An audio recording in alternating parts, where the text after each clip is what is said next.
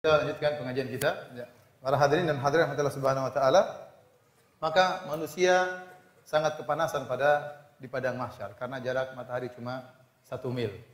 Maka mereka minta tolong kepada para anbiya, para nabi agar memohon kepada Allah untuk memberi syafaat kepada mereka agar mohon kepada Allah agar persidangan segera dimulai.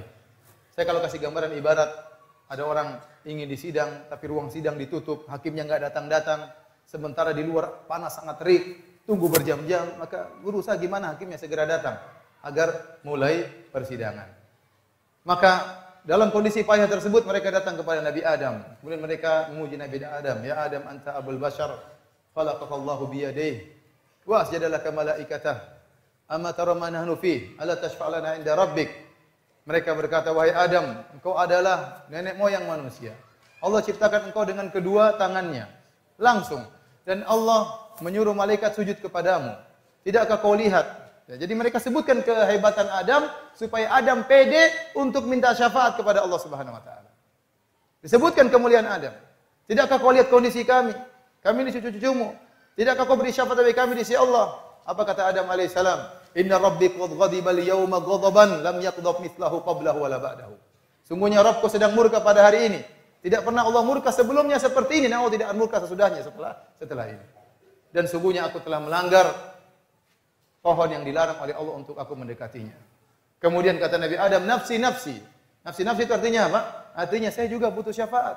Saya juga butuh syafaat. Sebagian orang menerjemahkan ya masing-masing. Enggak, bukan begitu terjemahannya. Terjemahannya nafsi-nafsi, saya juga butuh syafaat, saya juga butuh syafaat. Bukannya Adam tidak mempedulikan mereka. Ya. Adam tidak egois ya, urusan saya sendiri, ente sendiri. Enggak. Tapi Adam mengatakan nafsi-nafsi, jiwaku juga butuh dengan syafaat. Idhabu ila ghairi. Pergilah kalian kepada nabi yang lain. Idhabu ila Nuh. Pergilah kalian kepada Nuh. Mereka pergi kepada Nabi Nuh. Nabi Nuh juga minta ulur, tidak bisa beri syafaat. Kemudian mereka pergi kepada Nabi Ibrahim. Wahai Ibrahim, kau kasih Allah dan seterusnya mereka puji. Nabi Ibrahim juga tidak bisa beri kasih syafaat. Nabi Ibrahim mengatakan saya pernah berusaha tiga kali. Ya. Padahal dosa-dosa yang dilakukan oleh nabi-nabi ini itu semua sudah diampuni oleh Allah. Mereka sudah bertobat. Namun mereka tetap tidak pede untuk minta syafaat, untuk ngomong kepada Allah, ya Allah datanglah mulai persidangan. Mereka tidak berani. Kemudian mereka pergi kepada Nabi Musa. Nabi Musa berkata, ini qataltu nafsan lam umar bi qatliha. Sungguh aku pernah membunuh satu jiwa yang aku dilarang untuk membunuhnya. Nabi Musa ingat lagi dosanya. Padahal dosanya sudah diampuni oleh Allah Subhanahu wa taala. Dia tidak pede untuk berbicara kepada Allah. Pergilah kepada nabi yang lain, kepada Nabi Isa. Nabi Isa juga menolak sampai kepada Nabi Muhammad sallallahu alaihi wasallam. Maka Nabi Muhammad wasallam sujud di bawah arsy Allah Subhanahu wa taala, lantas memuji Allah dengan pujian-pujian yang kata Nabi, aku belum bisa memuji Allah sekarang dengan pujian-pujian tersebut. Ada pujian-pujian indah yang sekarang Nabi pun tidak bisa. Nabi hanya bisa tatkala di padang mahsyar, tatkala Nabi ingin memberi syafaat bagi umatnya. Baru Allah ajarkan tatkala itu. Maka Nabi memuji Allah Subhanahu wa taala pujian-pujian yang indah. Lantas Allah berkata, "Ya Muhammad irfa ra'sak wasal tu'ta washfa tushaffa." Wahai Muhammad, angkatlah kepalamu dari sujudmu. Mintalah kau akan dikabulkan, berilah syafaat. Maka itulah disebut dengan syafaatul uzma, yaitu yang kata Allah Subhanahu wa taala, ya, wa minal laili fatahajjad bihi nafilatan lak asa ayyaba'ataka rabbuka maqamam mahmuda. Semoga Allah membangkitkan engkau dalam kedudukan yang mulia yaitu tatkala syafaatul uzma tatkala seluruh nabi menolak tidak pede untuk beri syafaat kepada manusia. Maka datanglah Allah wa jaa rabbuka wal malaku saffan saffa.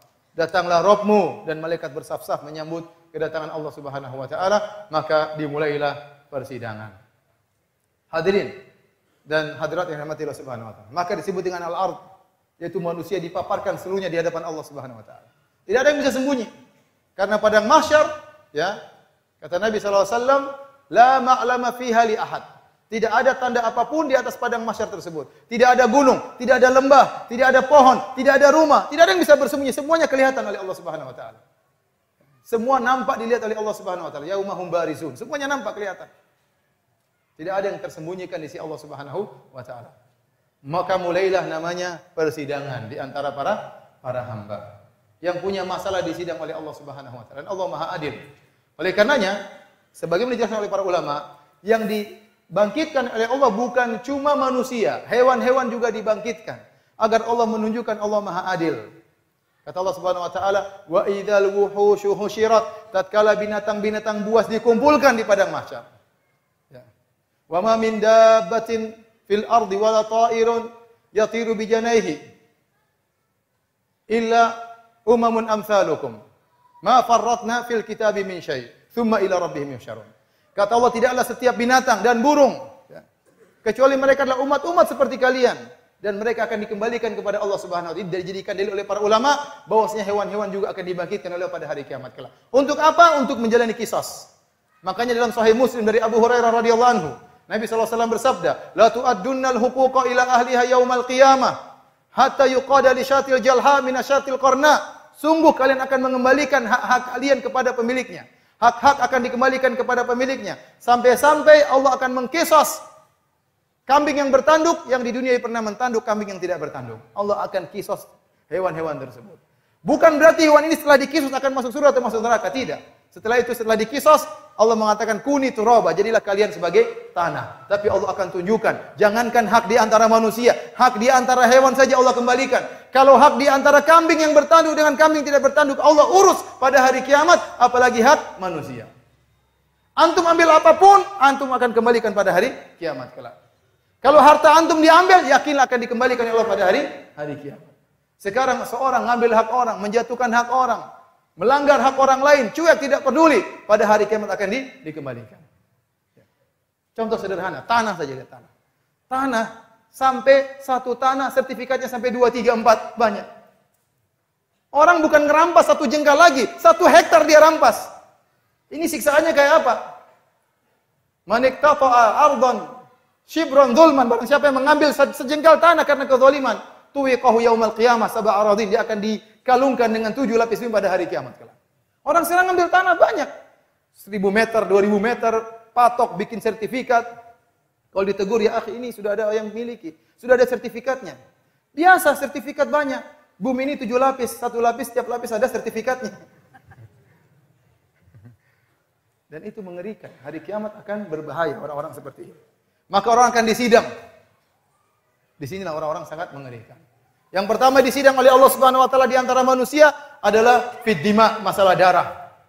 Masalah darah, masalah pemukulan, masalah ya, pertumpahan darah. Maka yang terbunuh akan menggeret orang yang bunuhnya. Dia datang kepada Allah. Ya Allah, hadza fulan qatalani. Ya Allah, si fulan ini pernah membunuh saya di dunia. Allah sidang pada hari kiamat. Semuanya disidang. Ini si fulan ngambil harta saya. Ini si fulan menjatuhkan harga diri saya. Ini si fulan menuduh saya dengan tuduhan yang tidak-tidak. Ini si fulan berdosa nama saya. Dia akan tuntut di hadapan Allah Subhanahu wa taala. Kalau kambing saja Allah urus, apalagi manusia. Antum kalau harta harta dan martabat, harta, martabat antum dijatuhkan jangan sedih. Anda akan ambil pada hari kiamat. Jangan sedih. Harta kita diambil orang, jangan sedih, akan kita ambil pada hari kiamat. Tidak al-hukuk la tidak ada hak yang akan hilang akan dikembalikan pada pemiliknya pada hari hari kiamat. Makanya kita tahu hadis tentang al-muflis, orang yang merugi. Kata Nabi SAW, wa ya'ti wa siyamin wa. Dia datang dengan bawa solat, bawa pahala puasa, dengan pahala sedekah. Wa ya'ti wa qad syatama. Namun ternyata dia pernah memaki si fulan. Wa daraba dia pernah memukul si fulan. Wa safaka dia pernah menumpahkan darah si fulan. Wa qadhafa dia pernah menuduh si fulan itu yang tidak-tidak. Wa akhadha mala hadha, dia mengambil harta si fulan. Fa yu'tu hadha min hasanati, hadha min hasanati. Maka kebaikannya paling diambil lempar pada si fulan, si fulan, si fulan. Wa in faniyat hasanatu qabla an ma yuqda alaihi, ukhidat min sayyi'atihim faturiyat alaihi thumma turiha finnar. Kalau ternyata belum selesai hutang-hutangnya kepada orang-orang tersebut, maka dosa orang-orang tersebut diambil, dilemparkan kepada dia, kemudian dilemparkan ke neraka jahanam. Itu namanya hari persidangan. Yang menghijang adalah Allah Subhanahu wa taala. Tidak ada lawyer yang akan bela ente. Tidak ada pengacara yang bisa bela ente. Ya. Bahkan semua kalau ente bermaksiat, kalau anda bermaksiat semua akan menuntut anda. Kulit anda akan berbicara. Kaki anda berbicara, tangan anda berbicara, malaikat berbicara, kitab-kitab terbuka menjadi bukti, bumi akan berbicara. Anda tidak bisa lari. Kalau sekarang anda bisa datangkan pengacara yang hebat, anda bisa bermain dalam masalah hukum, hari kiamat Anda tidak akan bisa melakukan demikian. Kenapa yang jadi hakim adalah Allah Subhanahu wa taala yang Maha mengatur atas segala sesuatu.